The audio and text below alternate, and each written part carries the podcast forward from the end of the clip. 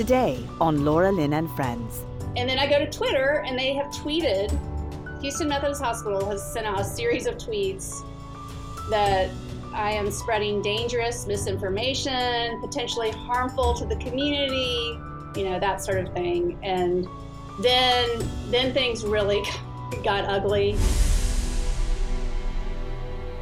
Well, hello everyone, and welcome to the last days. My name is Laura Lynn Tyler Thompson, and I'm so glad you're here. I love to uh, pick out a scripture verse from my dad's Bible.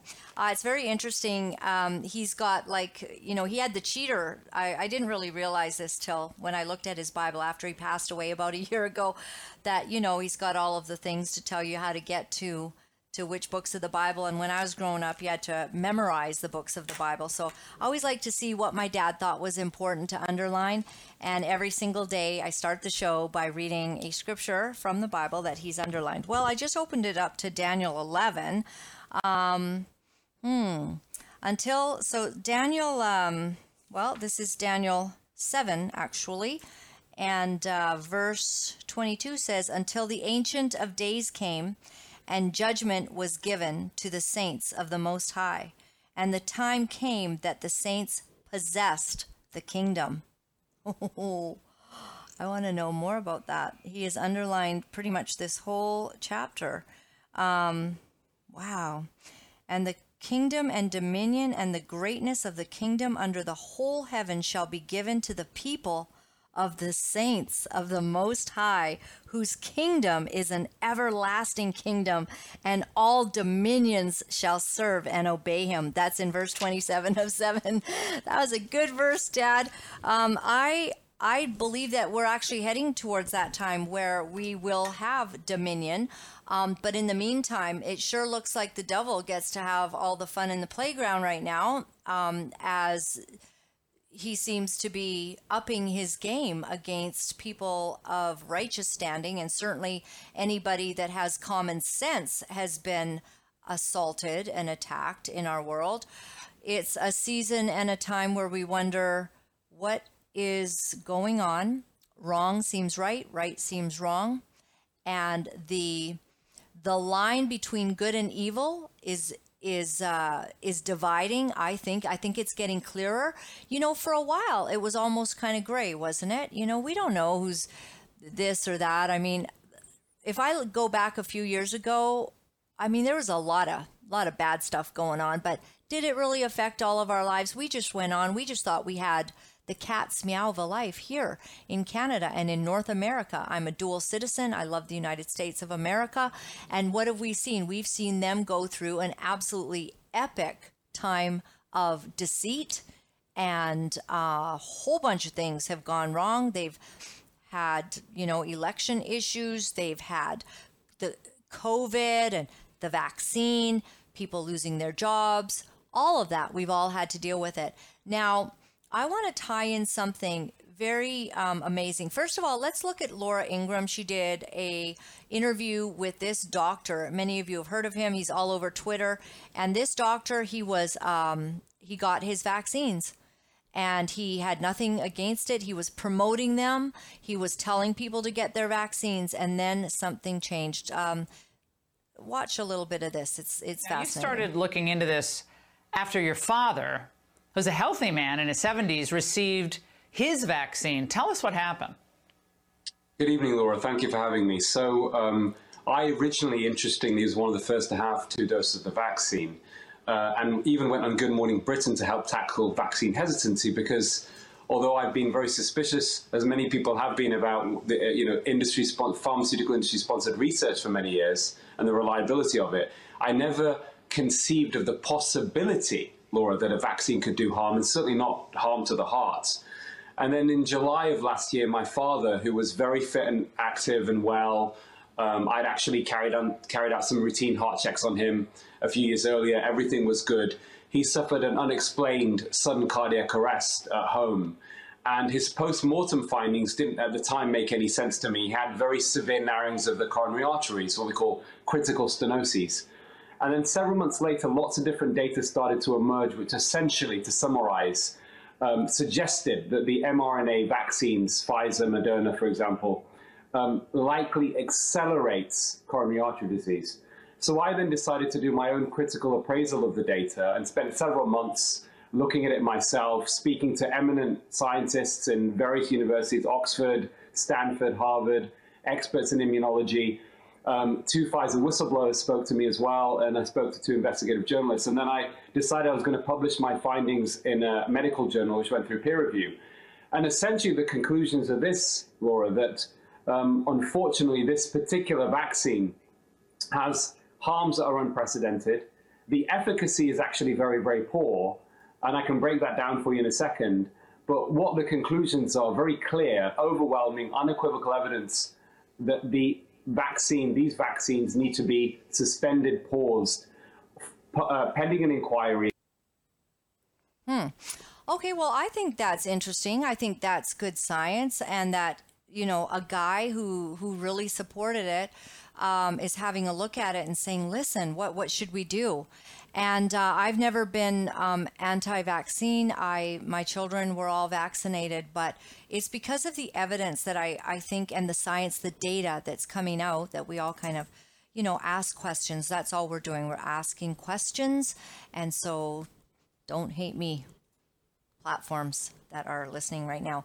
Um, I'm concerned about something else going on, and that is the hatred towards the unvaccinated. Did you see this? This Matt Good uh, comment that has been made. Uh, so Matt Good apparently got up at one of his concerts, uh, two of them actually, uh, here in British Columbia, and he said uh, Good tells BC crowd freedom protesters should be sent to Congo and shot by teens with AKs AK-47s, and um, and I'm I'm wondering uh, if that's a very kind. Is that should that be considered hate speech? Because I'm trying to think of what would happen if I got up and I chose an identifiable group and I said about them that they should be sent to Congo and shot. What would happen? So we have the video. Let's hear what he really said because he's kind of said he was taken out of context. I haven't even heard the video. Let's watch. We're having protests in front of like hospital days where guys are coming in with their heart, you know, the, the old dad. It's big for Christ's sake, get out of the way. You know, but I don't know. I guess what I'm saying is that I'd like to put those people on the plane and fly them to the Congo. Like the DR Congo, and then they could get off. And like 14 year olds who fire AK 47s at them. Boo! You know, and you know what it's like to live in a regime of.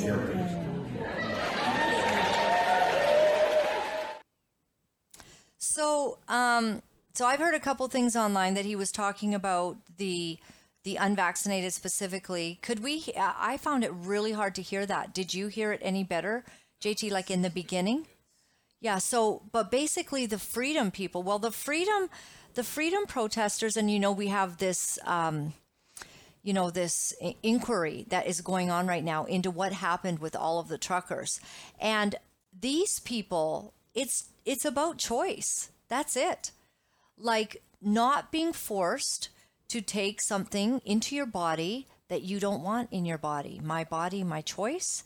And in seeing the evidence that is coming out daily and very hard to ignore unless you've got your head you know underneath a rock and you're refusing to listen to anything anymore. You just want to be hell bent on your perspective. Uh, so I, it makes me wonder about Matt Good saying things like this.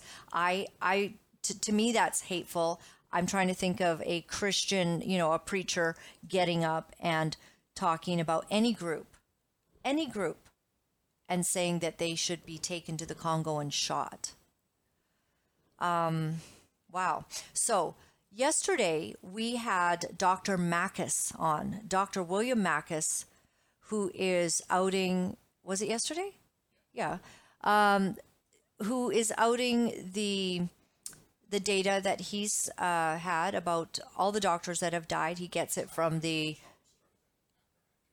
yeah. Oh, okay. You want to do the Toronto Star? So um, we had him on, and I did bring up the Toronto Star front cover where most recently they put all of this stuff about the unvaccinated. If an unvaccinated person catches it from someone who's vaccinated, boo hoo, too bad. I have no empathy left for the willfully unvaccinated. Let them die. I honestly don't care if they die from COVID, not even a little bit. Unvaccinated patients do not deserve ICU beds. At this point, who cares? Stick the unvaccinated in a tent outside and tend to them when the staff has time. This is the simmering divide over who isn't vaccinated. And this is the star, uh, a major, you know, well known paper, used to be, uh, until we discovered that they are trash and print nothing but lies generally. Uh, but they're highlighting this hatred towards the unvaccinated and putting it like right out front. Um, again, trying to imagine anyone doing this. And then we were stunned by Dr. William Makis' comment yesterday about the treatment of doctors who do not want to be vaccinated and relating that to maybe some kind of psychiatric condition that needs medication. Fascinating. So I want to play you that clip. We've turned it into a tweet. It's uh I don't know what it's up at now, close to 40,000 uh, views since yesterday, not even 24 hours as of now. Um, so, this is what Dr. Makis had to say about how the world is viewing the unvaccinated. Alberta, the number one cause of death, and I think it's over 3,000 deaths in the past year, is unknown. Is unknown. That's the number one cause of death in Alberta. And who's investigating it? Nobody. Um, the Alberta Health Services uh, executives are ignoring it. In fact, um, I've been told that there has been a tremendous push to avoid autopsies altogether. Um, so that you know um, doctors are instructed not to conduct autopsies. Right. Um, the College of Physicians and Surgeons of Alberta is completely ignoring these uh, vaccine injuries and deaths. Now we've had we've just had the College of Physicians and Surgeons in Ontario tell their doctors that oh if you have patients who don't want to take the COVID vaccine, you should consider putting them on psychiatric medication. And this is the College of Physicians and Surgeons of Ontario basically saying that people who don't want to take the COVID shot um, or are unvaccinated completely that there might be something mentally wrong that they might need to be put on psychiatric medication. These are gross violations of medical ethics. Um, you know, this is just, I mean, you know, we've lost medical ethics in Canada completely. Um, you know, I tell people now that we live in a post medical ethics world in Canada our healthcare has become completely captured by big pharma and, and really politics. And, and because the Trudeau government is in power and is pushing the mRNA vaccines and their production, um, you know, all the healthcare leaders in Canada have fallen in line uh, with this push by the federal Liberal government.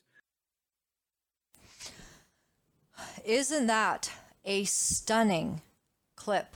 And I mean, the entire interview was actually stunning. So, before we get to our amazing guest, and I just want to let you all know that we're going to be um, going over to Rumble today.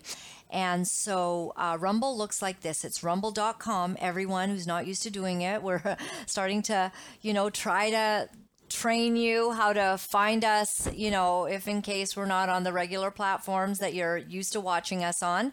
Um, and there's some things that, out of respect, we're just not going to be talking about on some of the platforms because they don't like it. So that's okay. You know how y'all have friends in life and they just don't want to talk about politics. So whenever you meet with them, you just go, the weather is just stunning lately, isn't it? And uh, so that's what we do with those platforms. We just talk uh, as little as possible about the real issues that we're all facing and we're going to be respectful of that and we hope that they respect our rights as well to kind of uh, be on here and and you know uh, speak uh, a little bit about what we believe in. Um, so you go over to Rumble and look for Laura Lynn Tyler Thompson. You see right there. Uh, maybe I can make it a bit bigger, huh? Okay, and we also have the link to this show in the chat because we are going to be interviewing uh, Dr. Mary Bowden today, and she is absolutely fantastic. She has been stand up and uh, taken the heat like a true warrior and uh, has initiated a lawsuit that we'll be talking about. And so we'll be going there in a moment. But before we go, to our interview and before we let um, a couple of the platforms go, uh, what I'd like to do is tie in this Matt Good comment about um, allowing people to, certain people, because of their views, should be taken to the Congo and shot. I find that reprehensible that you are speaking to a group of people in Canada that love freedom, that should be united, not divided, and you are speaking to young people and you are affecting and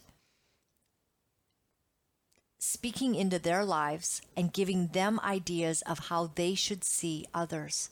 And you're you're exemplifying how to speak violently and in fact to incite violence against an identifiable group of people I find that shocking because I know that if I sat here and did that, the platforms I'm on right now would would shut me down. They would call it hate speech. So how are you doing that? How is the Toronto Star seeming to allow all of this? Well, it's it's going on in a lot of areas. And Tucker Carlson, in his uh, monologue as he opened last night, kind of tied in what we're seeing, what William Makis is seeing in the, the medical field. This assault on anyone who has a differing opinion, or dare I say, anyone who respects science and the query, the questioning that is demanded by good science. Why are those people being demonized?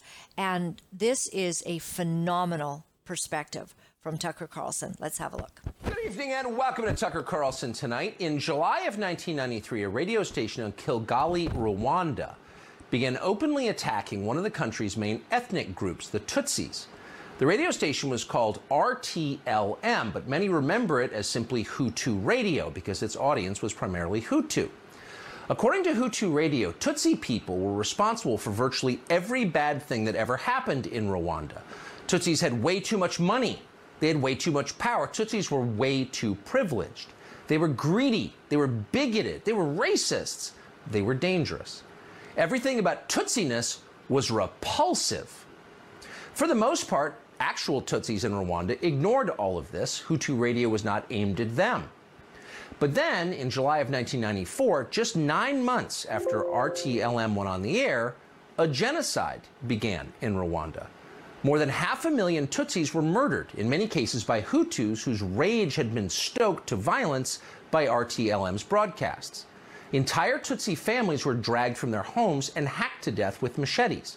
Hundreds of thousands of women were raped.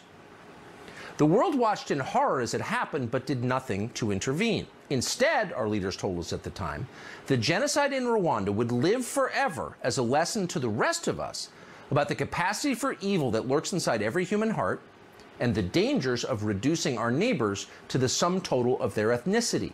They're individuals, not ethnic groups. Bill Clinton gave an eloquent speech actually on the subject in Kigali back in 1998. Look it up. And ask yourself, as you read it, if any Democratic Party official could today say those same words. It's hard to imagine, given what plays on a loop on that party's cable news arm, MSNBC. Have you watched MSNBC lately? Likely you haven't. Like the Tutsis, you're not the target audience, but you should tune in sometime. It's remarkable. Given that opposing racism is America's national religion, it may surprise you to learn that open race hate forms much of the substance of that channel's programming.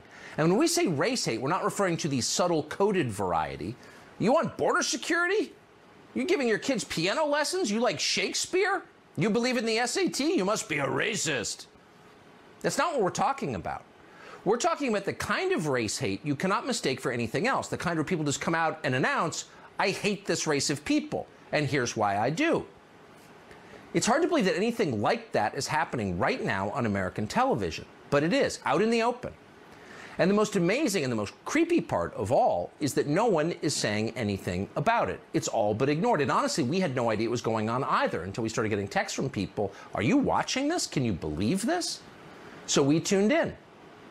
Apparently, on the left, what you're about to see is considered completely normal, even good. And that should worry you deeply. You don't want to live in Rwanda.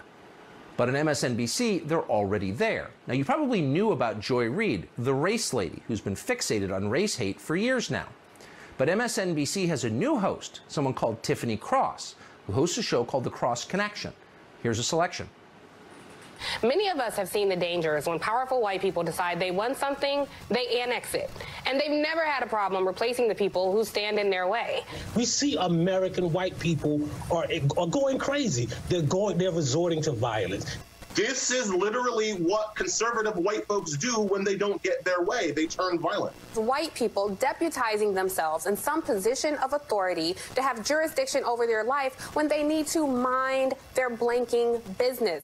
I don't think it's our responsibility to be tasked with destroying and dismantling the uh, racial oppression that's against us. That's just saying we're more at fault than the white people who constructed this system and the white people who continue to practice institutional racism. A majority of white people do not support policies that would unpack and unroll and reform this system of justice. This is what they want. Matt Gaetz is giving the white folks what they want white replacement can strangle culture. So, yes, we should all be concerned about white replacement. It is, after all, a very threat to our survival here.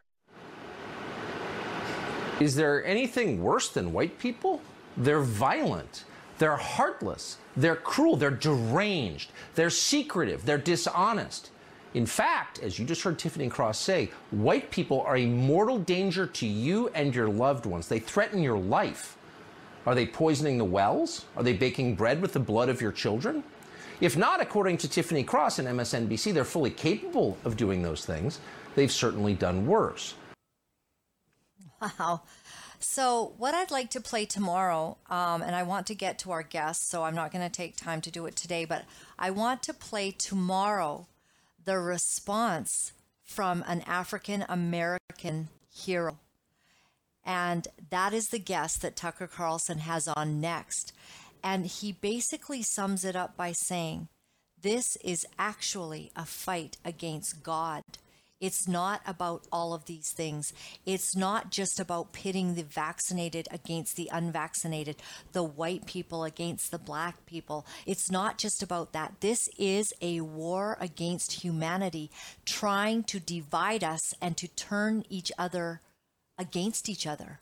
And we can't fall for it. And the fact that Matthew Good, who I've interviewed actually many years ago, um, yeah, do you remember that? Um, I did a great interview with him. Uh, he's a fascinating person. But for him to have come, you know, I, I just lost all respect. And to me, he needs to apologize because we cannot have that kind of divisive, angry, violent talk. Did you hear about how Tucker Carlson crystallized what happened in Rwanda I grew up in Uganda. I was born a small white child in Uganda, East Africa. And my mother and father were missionary parents, and we had Idi Amin when we were there. And Idi Amin killed thousands of his, his own people. And they were just, you know, the, the bodies were floating down the river because he's one maniacal, crazy person. Okay?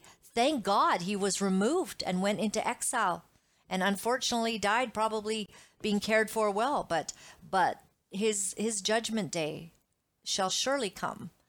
Then there's Rwanda, and the Hutus and the Tutsis started fighting each other. Understand, these people lived beside each other for decades. And as Tucker said, the Tutsis, well, they didn't really listen to, you know, it's kind of like us. We, we don't really listen to CNN. We don't really listen to mainstream media anymore. But when I tune in to mainstream media, guess who they're talking about? The unvaccinated. And in a very disturbing manner. This has got to be confronted, and we have to speak up and not be silent in the face of this kind of discrimination. Where's the anti bullying people? You know? What happened to that message that was all anti bullying? And that's our prime minister. And yet, our prime minister has been at the forefront of dividing us against the vaccinated, you know, against the unvaccinated, saying that don't think that you can get on a train or a plane. His idea, we played just the other day, uh, that we all still need to get vaccinated so uh, we don't face the danger. He used that word, the danger of more mandates. What the heck? We can't afford this, everyone. I encourage you to love, to stand strong, to speak the truth in love, and to refuse to be mistreated. Uh, when you are in an abusive relationship with someone, you cannot allow them to abuse you. You may have to make very, very strong, take very strong actions in order to make sure that you do not remain vulnerable to an abusive situation. If Canada does not change from these ways, uh, we've got a big problem. And I, I do believe actually we have a bigger problem than we know. So, I would love now to transition to our amazing guest, and I'm so very, very grateful for this woman. Her name is Dr. Mary Bowden, and she has been involved in a lawsuit. Uh, she has been an amazing stander. We're not going to let go of our platforms yet. Let's say hello to her first um, and see how you're doing. Thank you very much for waiting in the background, uh, Dr. Bowden. Thanks for joining us today. Uh, thank you so much for having me. You're welcome. You're really welcome. And it's a privilege and an honor. We have played the clips um, on our show of the stand that you've had to take. And I know that um, as as we see the the whole world not making a lot of sense, have you are you able to resonate with some of these things that we've just shown about, you know, sort of the the lack of common sense and the division that's happening? Yeah, I loved what you said earlier, how everything was gray and now it's become very black and white. And I feel like I went through that exact same transition. I mean, early on, I was, you know, just trying to be a doctor and take care of my patients. And I was, you know, I was testing patients. And so I was seeing, I was seeing a lot of COVID and I was seeing the vaccine not working. And then I started seeing the side effects from the vaccine. And it all became very clear to me just because of having firsthand knowledge of it. But you know, early on, it was very gray. I almost got vaccinated. I ended up not, but um, it it is interesting. And and you know, prior to the pandemic, I was virtually apolitical. I mean, I barely voted in the last election, and now I'm considered a right wing uh, extremist, which uh, I wear that with pride. But I right. never would have thought. Never. It is funny. This whole thing has actually it um it it's divided us. It, it has made us uh, it's made the issues very clear and sometimes we waded our way through it to the point like like you say you you were considering you know what to do and as a doctor and all of that. So at this point i'm going to now um, ask everyone on youtube. We have a fascinating discussion right ahead of us but we're going to say goodbye to you on youtube because we love you and we respect the platform and its rules. And we are asking you to head over right now to uh, to um, to rumble and I don't know if you need to show it again or, or whatever, but head over to Rumble. You'll find us. And the description is also in the links. So thank you. And God bless. If you can't join us, we'll, uh, we'll talk to you again tomorrow. Um, so, Dr. Mary, um, thank you uh, for being so honest about that. So, when this all first happened, if we could go back to that, uh, you you heard, of course, about COVID, and then the vaccines were coming, and so what was your initial thoughts on all of that? Right. So, as an ENT, I see patients with respiratory illnesses, and I started having patients come to my office trying to get tested. Early on, testing was a big problem because it was taking two weeks, and I found a lab that was able to give me fast results. And so I became this little COVID hub. Uh, you know, un- you know, just just happened, and I tell patients go see your primary care doctor, and they'd come back and say, well, my primary care doctor is not open, or you know, told me to go to the emergency room or just told me to do nothing. And um, that didn't sit well for me because I was seeing pretty sick people. So I was just trying to do what I could initially. I was doing breathing treatments and then, you know, supporting, you know, treating secondary infections um, with antibiotics and steroids.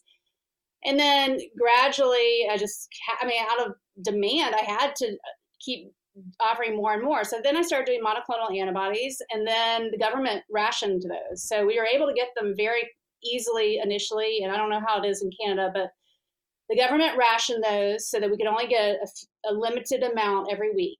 And so then I had to open up more options. So I started following FLCCC's protocols and using ivermectin. And then I started seeing great results. And for six months, I couldn't get my hands on any monoclonal antibodies. So I was uh, relying solely on the FLCCC protocol, and patients did great.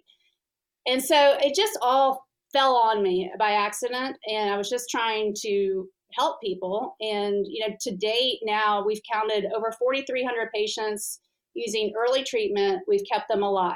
And if you look at statistics, 10, 20, maybe 30 of those should be dead, and they're not. So, um, it's all you know it's it's all very clear to me now but yes it was uh, a learning experience evolving experience uh, learn as you go right um, and so uh, did did you see sort of the um, the medical uh, you know, establishment basically not wanting to use some of the remedies that had been around for a long time? And did you question why that was happening? Well, the first thing was the breathing treatments. And so I was on some Facebook groups, like Houston physicians groups. I was talking about doing breathing treatments and oh, I got, you know, just vilified for doing breathing treatments because I was spreading, spewing COVID all over the place that that sort of thing. And I actually my my practice is in a strip center. So I bought portable battery operated nebulizers and and did breathing treatments in people's cars, which I thought that would be, you know, I thought that would get a lot of support from other physicians. And no, no, that was a, a, a no, no, even in the car. Um, yeah, and then Why? I just quickly it was against protocol. It, it is insane. You see these patients in the hospital that they will not give breathing treatments to, even though they're in their own room, and it's just can't give breathing treatments. And just a simple thing. I mean, that's that's basic medicine, right? That right. that it doesn't. And for us who, who don't know, like like what's a what is a breathing treatment exactly? It is it's pretty simple. I, the one i usually give is saline and steroid. So it's a little mixture of saline and steroid. You can add a bronchodilator like albuterol but i usually don't even do that. I just do the saline like a watered down steroid mm-hmm. twice a day. I mean it can work wonders. Um, okay. and it's just a shame and it's it's severe malpractice that they just basically banned those in the hospitals. Wow. Um, but yeah and then it, I guess the vaccine, I thought about offering it for my patients and uh, I couldn't get it. They wouldn't give it to just little clinics. They were just giving it to hospitals. So I just decided not to. And then I started seeing all the breakthrough cases and I started noticing that these breakthrough cases were not only positive for COVID, but they were also sick. They were just as sick as the people that were unvaccinated. And then I started seeing the patients with ongoing health issues. And the last time I looked, and I think it's actually higher than this, but the last time I looked, 10% of my new patient appointments are for people with ongoing health issues directly related to the vaccine. And these people, they get the million dollar workup, and then they put they are put on psychiatric medications by the by the mainstream medical establishment. And most of the time, they don't get reported of errors. I had a patient today had severe reaction after Moderna, and I asked her, "Yo, did you tell your PCP? Yes, I told her. She didn't make me get the second one. I go, well, did she? Did you report it? Oh no, she did not report it. I mean, this is I hear this several times a week. Um, so, wow. So and and that is that as has been a real problem. Um, it's my understanding that reporting any of these kinds of things is a lot of work. Uh, you're not paid for it. Uh, it's extensive amount of paperwork, and people are being discouraged from reporting on any of it it's not that hard. It takes five, ten minutes. It's really not that hard. Right. Okay. So, um, so what then? Uh, what then happened for you personally as you, you know, were, you know, learning as you go? Because I guess we've never really faced a pandemic before. So, how did it evolve? So when I started seeing what was happening with the vaccines, and then I had patients coming to me you know, distraught because they were losing their jobs. Uh, I had a patient come to me telling me that her urologist at Methodist Hospital had called her and said she was going to need to find a new urologist because they would no longer be accepting unvaccinated patients. So I started speaking out about this. I sent a, an email to my patients that got back to Methodist where I described this patient's um, problem, um, as well as you know I had a surgery center say that I couldn't operate there if I wasn't vaccinated.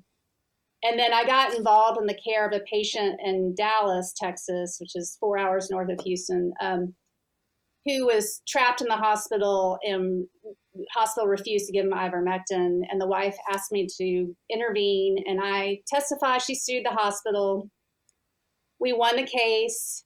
The court said that the hospital needed to grant me temporary privileges and then allow me to do the ivermectin. Well, they reviewed my privileges and decided that I was not um, worthy of being allowed to have temporary privileges, even though I had no malpractice suits. I had there was no a clean, unblemished record, but somehow I didn't. I wasn't up to snuff. So all this sort of happened at the same time, and I sent an email out to my patients saying, going forward, I am only treating the unvaccinated and that caused kind of an uproar. And that's oh. sort of that's where, where things kind of a, a, little bit of a a little bit of a you know uh, t- turning the tables on them in a way yes and i actually never i, I never stood by that um, but it it did change my practice some people were really mad and some people were really happy um, right. But then I started saying things on Twitter that apparently are not allowed. I said vaccine mandates are wrong. I said ivermectin works. And then Methodist Hospital went after me and they did it very publicly. I got a text message from a reporter saying, Can you please confirm, is it true that Houston Methodist has suspended your privileges? And this is how I found out from a reporter texting me. Um, and I did a double take. I said, no, what are you talking about? You know, um, and then I go to Twitter and they have tweeted, Houston Methodist Hospital has sent out a series of tweets that I am spreading dangerous misinformation, potentially harmful to the community, you know, that sort of thing. And then, then things really got ugly. Um, and I had so the gentleman next to me, I hired somebody to help me handle that with the media because I didn't know what to do. And somebody said, "Well, you need you need a PR consultant." And so he helped me. You know, he arranged a press conference and that sort of thing to try to get my side of the story out. So. Right, and that must be where we saw you because we uh, showed the clips of what you were going through there. So all of it was just completely new then. I mean, you must have felt like that would be a very personal um, rejection and and quite the battle at the time. Uh, what were you feeling inside? Like th- this is very rattling to a person's sense of who they are. Oh, it was it was horrible. I mean, I was basically a weekend of just just I mean, didn't know what to do. I was in a fetal position basically for a weekend. Um, but then, you know, I hired a lawyer. I hired Wayne Dolcefino to help me handle the press, and got back on, up on my feet and decided to fight back. So. Amazing, and and uh, that's good because have you seen others around you that haven't taken that path? Like they've they've maybe had the same positions as you um, you know in with respect to your belief system and what works what doesn't work as a doctor with a with your expertise and all that you know. You made you made judgment calls and others have done the same but then they haven't fought back. Have you seen that? Oh yes. Yeah we see it a lot. And you know as at this point, I will embrace anybody that's like-minded. You don't have to throw yourself out into the that that horrible cesspool of social media and get vilified. If you are like-minded and supportive and um, not adding to the to the evil, then I will embrace you. But yes, I wish more people would would fight back.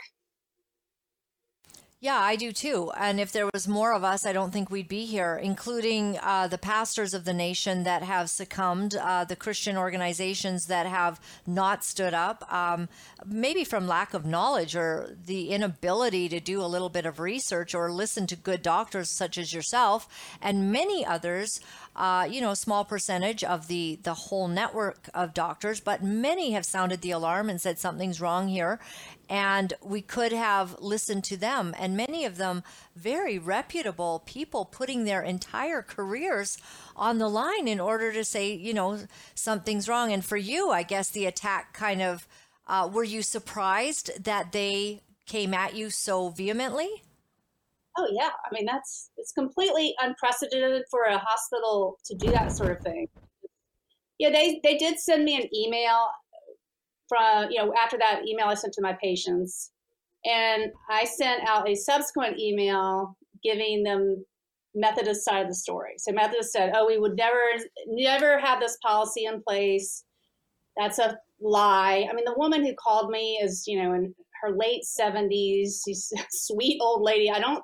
I mean, I guess she could have been lying, but I said in the subsequent email that this is Methodist side of the story, right? I thought we were done with it, right? and then, I mean, they just wow, it's it's just not something. It's not the way things are normally handled. And, and if you have a problem with a physician, you don't go to the Houston Chronicle. Yeah, exactly. Isn't it odd? It was as if they used your boldness um, and some of you really stood up um, and did some logical things, really. But they use that almost to kind of set an example. And don't you think yeah. that that puts fear into all of the other doctors who might want to stand but are unprepared, certainly after seeing what happened to you? Yes. And, you know, the fact is, I was not in the doctor's lounge hanging out. I wasn't in the fabric of their little community. I'd never set foot in that hospital. So I was a perfect target because you know, I was an unknown there. I, w- I had privileges there just because, as an ENT, if I take out somebody's tonsils and there's a complication, you have to have a place to send them. But I had never set foot in that hospital, so it was a complete PR stunt. Wow. So when you fought back in this way, what was the response uh, that you got back from them?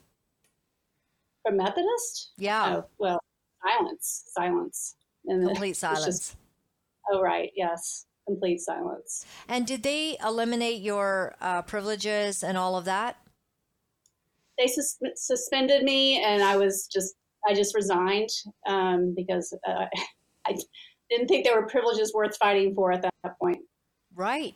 So you you went big, like you put forward a twenty five million dollar defamation lawsuit, uh, mm-hmm. and certainly uh, deserved.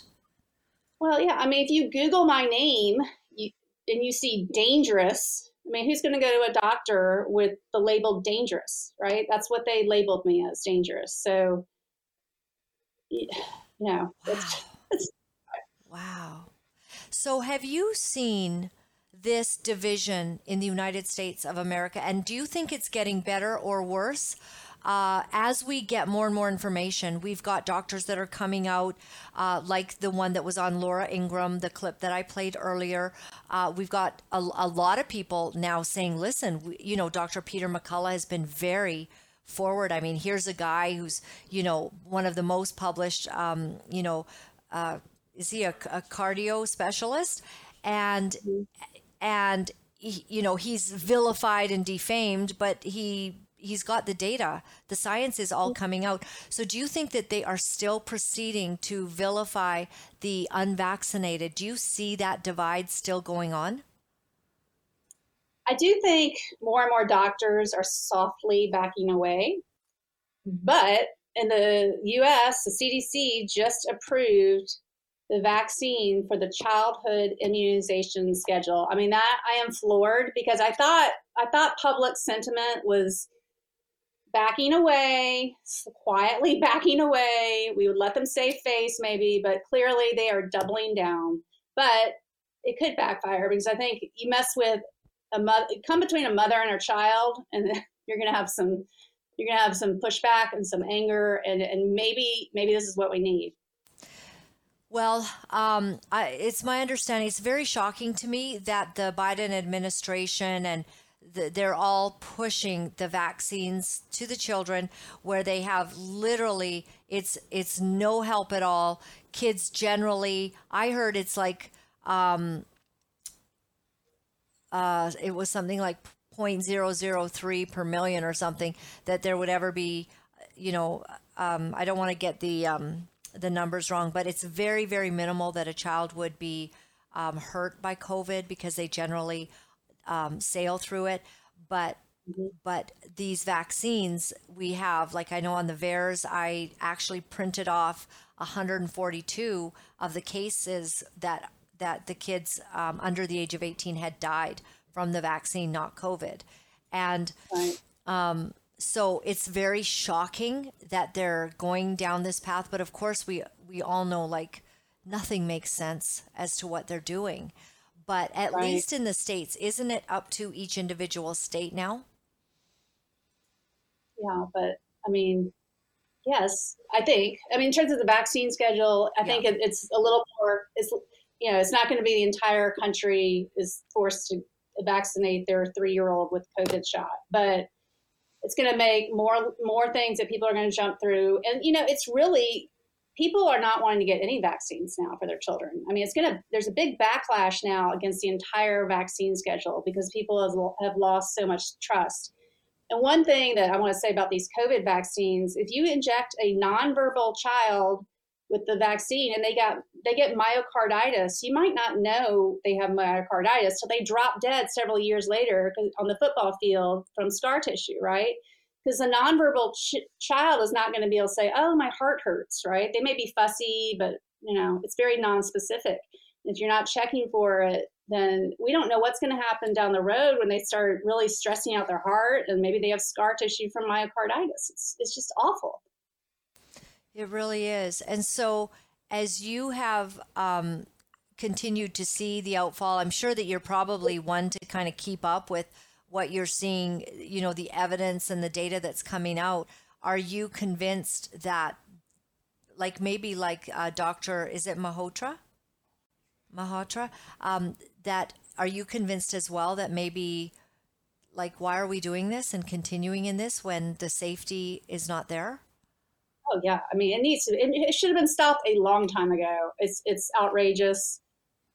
It's horrifying. It, it should have been stopped a long time ago. I mean that should have been. It's it's but you know it is what it is at this point, and now we just got to educate mothers and educate parents and educate the public to, to just not comply. So, with your mind, your expertise, your education, and your knowledge of the inside workings of medicine and people in this field, what do you attribute this uh, unbelievable situation to that they don't, they're not acknowledging all of this and no one's allowed to talk about it even? Well, I think it starts with okay, you choose the medical students, the people that go into medicine are straight A students, they're rule followers to begin with. Um, in residency, you're, you're at medical school and residency. I mean, I'm not in the military, but I imagine it's similar that there's, it's very rigorous. There are high standards, there are protocols. You don't question. Uh, I, I didn't, I wasn't the best resident because I questioned, questioned a lot. I felt like I was in trouble a lot. Um, but you know, the people, the, the shining stars of medicine are the most compliant people. They are the ones that are They the- like to promote them. yeah they they are gonna they do they go into academics they do very well they they can play the politics um, and they can play the game and that's why we're in the problem that's why we are where we are You know, uh, for the first time, um, you're kind of putting together a little puzzle that I had in my mind because my dad uh, was in the hospital with COVID pneumonia. And uh, I came back from Costa Rica and I gave him ivermectin and hydroxychloroquine behind the doctor's backs. It's fully open. I talk about it all the time. And then I told the doctors what I'd done. But what was so shocking to me is when I was trying to convince them that I would like them to please initiate these treatments. And then they said, oh, no, no, there's no evidence. You know, they were like clueless. So I came back in with, you know, an inch and a half of paperwork with the peer reviewed studies on ivermectin and hydroxychloroquine and I came back to give them, you know, information and to try to talk to them and you could just see that they they didn't want information. They didn't want to know anything other than what they've been taught, compliance, doing what the all-knowing almighty uh, teachers and, and their their medical um, education had taught them. No, no ability to um, consider, you know, to do a little brainstorming of their own and to rationally look at the situation. So that makes a lot of sense. And I was the student that always was in trouble too because I asked too many questions, but that was just high school. Um, and so that makes sense to me that you became someone who could discern. And I, th- I would think that that is a um, sort of a better way to have uh, approached any kind of medicine that you have an inquiring mind but also that that people that do have those kinds of inquiring minds are maybe the ones that have had more of an awareness like something's not adding up here because other the other people don't seem to see it. Yeah and part of it too i think is ego. If you have a, a very strong ego you're going to have less of an open mind. You have to have an open mind to consider you know, a lot of doctors don't like patients coming to them telling them you know how to do their jobs. And so that is also uh, i think a big issue with most doctors. And i think what has humbled me is having four kids. And i've been i've been at the mercy of the medical system. I mean i was pregnant for five years straight. And so i saw i've been on that other side of it and it's very humbling and I don't think if you've been through that and you're a doctor and you're a young buck out of training and you're an Ivy Leaguer and da da da, and you've published 50 papers, you, are not going to see things the same way as a, a patient. Yes, absolutely. Um, well, I'm just so grateful that there are people like you that are standing up. And so, with your lawsuit, uh, what is the sort of, uh, I'm not certain if you've uh, shared sort of like the ongoing battle then um, you'll you'll be it's it's going to keep coming up i guess you so, have more court dates yeah it's we thought they'd uh, file a motion to dismiss but they didn't. So and we requested a trial by jury. So it looks like we're now in the discovery phase which is wow. going to be fun oh i think it's going to be a riot. And you're right i'm i'm surprised because once all the evidence is clearly presented to right thinking people who aren't bought off, um, it is actually really clear what the science is. And that's what happens with every doctor that I speak to that's fighting here in Canada and the ones that I've had on from the United States. Like, it's not actually rocket science. I mean, it, it's amazing information and data that you are able to, to, you know, um, have at your disposal, but it's clear. And so, if you're going to get the the fun of being able to put this kind of evidence in front of a jury, that's mm-hmm. exciting.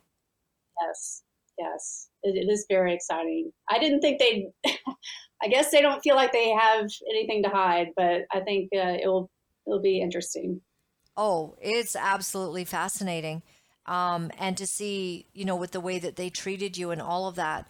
And so, is your life a little bit on hold in the medical field right now, or? No, I mean, I still see patients. I just uh, I don't have privileges at Methodist Hospital, but it hasn't. I still have uh, patients. I still have a place where I can operate. So, um, yeah, that that hospital wasn't part of my practice. Right, right. So, in a way, you've been preserved uh, and and you get to continue to do to do what you love. But you've also been called for such a time as this at an an epic hour to really stand. And not many people would have the courage to do what you're doing. Where did you get this? I don't know. I, I think my, my dad said he's like they stepped on the wrong hornet, and that's the way, that's the way you were born. I don't think I would have done this had it had I not been stepped on. But if somebody steps on me, I'm going to fight back. You're going to fight back. And that's a lesson for all of us. Thank you so much uh, for being here. Is there any last word you'd like to say um, to everybody about, about the, the, this journey? I think a lot of people don't know what they can do. And I, I one thing I, I, do feel like we're in an information war, and I think we need to, uh, as horrible as social media is, get more active on social media, fight back, spread the news far and wide as you can. Thank you for being on the right side with them. I mean, the media is a big battle in the censorship. I mean, I had yeah. 125,000 followers on Twitter and was just kicked off. And so that just, mm. you know, that silenced me. And I, you know, so we need more people. If you if you don't feel like you can do anything, you can get on social media and just keep spreading the, the information. Yes, absolutely. And uh, you're teaching us to be courageous. And if you can do it, and you're such a gentle soul, and you know, a woman, uh, you don't have big muscles or nothing, but you've got this certain kind of strength, right? Like we have what it takes when we're called on to do something amazing. We really do. But sometimes mm-hmm. what we simply lack is courage and you do not lack courage. And uh, we just, we appreciate it so much. Thanks for fighting, not only for yourself, but for all of us. We sure appreciate it. And we hope to have you on again when, when there's a great update. Thank you so much. I really enjoyed it. Thank you, Dr. Bowden. Thanks. Well, uh, I appreciate people like that because we need a lot more of them. And this epic hour that we've been in has called on us to to rise above, to speak. Uh, as I've told you, I have that elevator speech. I like to just wake up people every day. If I'm out at a restaurant, oh, where I'm allowed to eat now. You know, I wasn't allowed a few months ago. Me and my husband weren't allowed to go to a restaurant for like eight months. I mean, what kind of sickness is that? Um, but it's important that we just keep speaking and we tell the truth. And it's important that we have a righteous anger right now and that we rise in a in a righteous rebellion. I've told you before about Hank Kunneman's prophetic word over Canada that there would be a dissatisfaction in the people of Canada that would cause us to rise. I don't know if we're always seeing that because, you know, very recently we had our local. Um, you know, civil elections here in British Columbia, and it was kind of a dismal failure. Um, only 20% of the regulars actually showed up to cast their vote. In Chilliwack, uh, the people that have stood very strong for the protection of children, like Darrell Furgason and um, uh, my good friend, uh, the other guy, yeah, Barry Neufeld. Uh, how can you forget a good friend's name, especially Barry Neufeld? He's so unforgettable.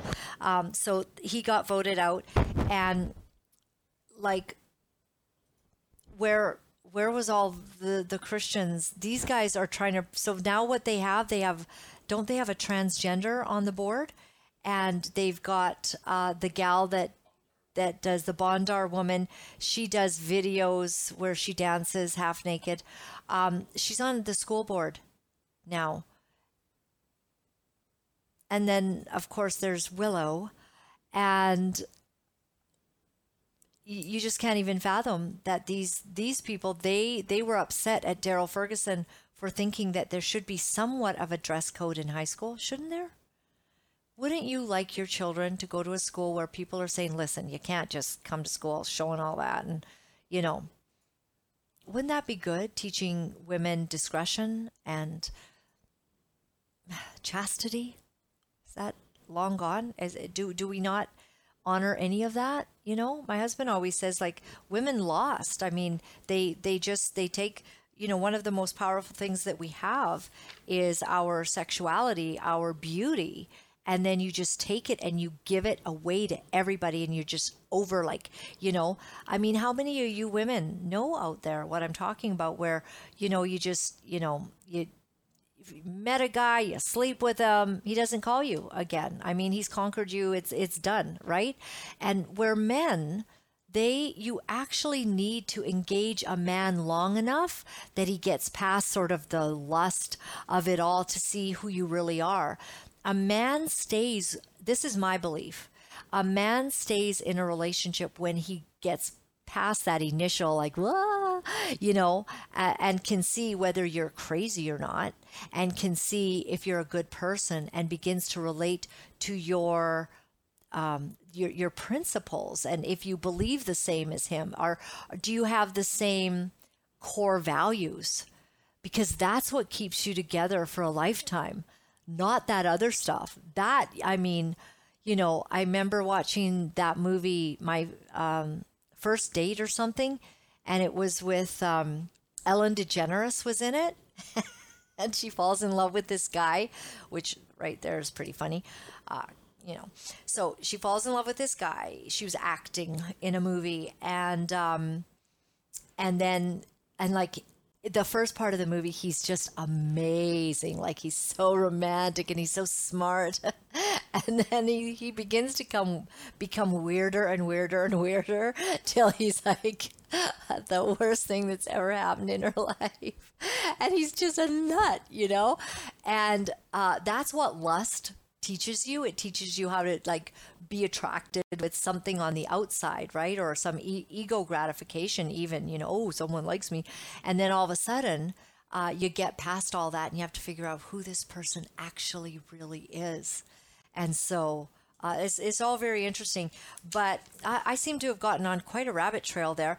But just coming back as I close to what Tucker had to say, um, it is very concerning to me that this, uh, despite all evidence that we are rolling out vaccines to children, that we are continuing with the the vaccinate all the time mantra when the unvaccinated actually serve a really good scientific purpose. Do you know that? We're like the we're like the control group, right, JT? Like we we show we will show as time goes on um, the results of not being vaccinated and what that means. And I lost my, you know, my moment. I lost a month on one of the platforms I'm on because somebody began to point out that actually how many of the vaccinated are, you know, getting sick and that so this immunity that you're supposed to have now, uh, I had somebody tell me. Um, I think it was Dr. William Makis actually yesterday was saying how they want the doctors and all of them to begin getting vaccinated every three months. And I believe that there was a minister in the government that was saying that not too long ago. So they are pushing, pushing that. And so if you're unvaccinated, then someone like Matt Good can apparently you know, you're a freedom lover, you believe in bodily autonomy, that you have a right, my body, my choice, and that you're the kind of person that should be taken to Congo and shot. Um, that's not allowed. And somebody needs to hold him to account. And personally, I don't think that anyone should go to his don't don't buy his records, don't buy his music, don't go to his uh, concerts, because that is a, a, an untenable position to hold in a country that I'm sorry, I heard that we were the non-bullying pro diversity group. And you know, we really are. In Canada, you can live any way you want. Uh, you get a lot of freedom. You can be any religion you want. You're free what is going on with all that they're doing? Well, we talk a lot about that, don't we? So we know a whole lot more. And if you watch this show regularly, you'll absolutely know what's going on. So I thank you today for joining us. Um, we want to just remind you, too, we've gotten a, uh, people writing me back about Sun City Silver. And um, we did an amazing show and we got a lot of feedback on that regarding investing in gold and silver right now. And that is something that actually JT and I really believe in because the dollar is not very stable right now. And your Canadian dollar, if you take your dollar and you want to buy American dollars, let's say, your dollar is worth about 62 cents these days. That is terrifying. I don't believe that you should be leaving your money in the bank to rot right now. I do believe and have governed myself accordingly to invest in silver and to invest in metals so that you have something that's that is protected and has its value and its value is set to go up. We've had a couple of people talking lately about how they are devaluing these precious metals right now, um, sort of artificially. That's not going to last forever. Also, I, I really believe that real estate has always been um, a very good investment. And that might be why Bill Gates is buying up all of the farmland, apparently. He spent over $300 million um, getting all kinds of stuff in the United States. So, Sun City Silver and Gold, we do absolutely stand by. Steve Merrill was on here. He's trustworthy, he's been around for a long time, and uh, he knows what he's talking about, and he can lead you the best. And he did give us a really good deal that if anybody, well, he's going to give you a good deal that um, if you purchase, you get one of the, that silver bullet. And I don't think we is oh, it's a silver shotgun um, bullet, and it's uh, he says it's like worth two hundred bucks. But if you buy a certain quantity, I believe it was five thousand dollars or more. Anyways, it's fun to have a silver bullet, right? Also, it kills. Doesn't it kill um, uh, vampires? I'm pretty sure it kills vampires. So, like, you should have one. Werewolves yeah, so it's really good. Um, my my website is lauralyn.tv, and um, thank you to all of you who support our work, who love us. Thank you for your emails, and you know it never fails that I just get you guys pouring out such love. Um, I do feel loved. I feel embraced in this journey. As much as there is a lot of hatred towards us, or, you know, we've got a lot of uh, fears that um, we have to deal with because losing platforms or losing our ability to get the word out, even as much as there is of that, there is 10 times the love coming our way. And that's from you guys. That's from every one of you who support and love what we are doing every single day. So I sure do appreciate it. And uh, when you're able to toss us a little bit to help us to do what we do, it means a lot. Um, some people, a lot of people signing up to become a monthly partner. And that way we kind of know that you'll be there, you know, for a little bit. Because guess what? We're going to be here for a little bit. We're going to be here for a long bit. This is it. Like, this is what I do, actually. so I love being here and I love sharing this stuff. And it makes it really beautiful when you can help us to do it because there's, we don't get any money from the government. We would like uh, Trudeau to invest in this show. But, um, we haven't heard back from him or any of that money that gets given out to all the media uh, people. We apparently do not qualify. And so we have to do this on our own. I want to leave you with this uh, scripture today in Psalms 25. It says, In you, Lord my God, I put my trust.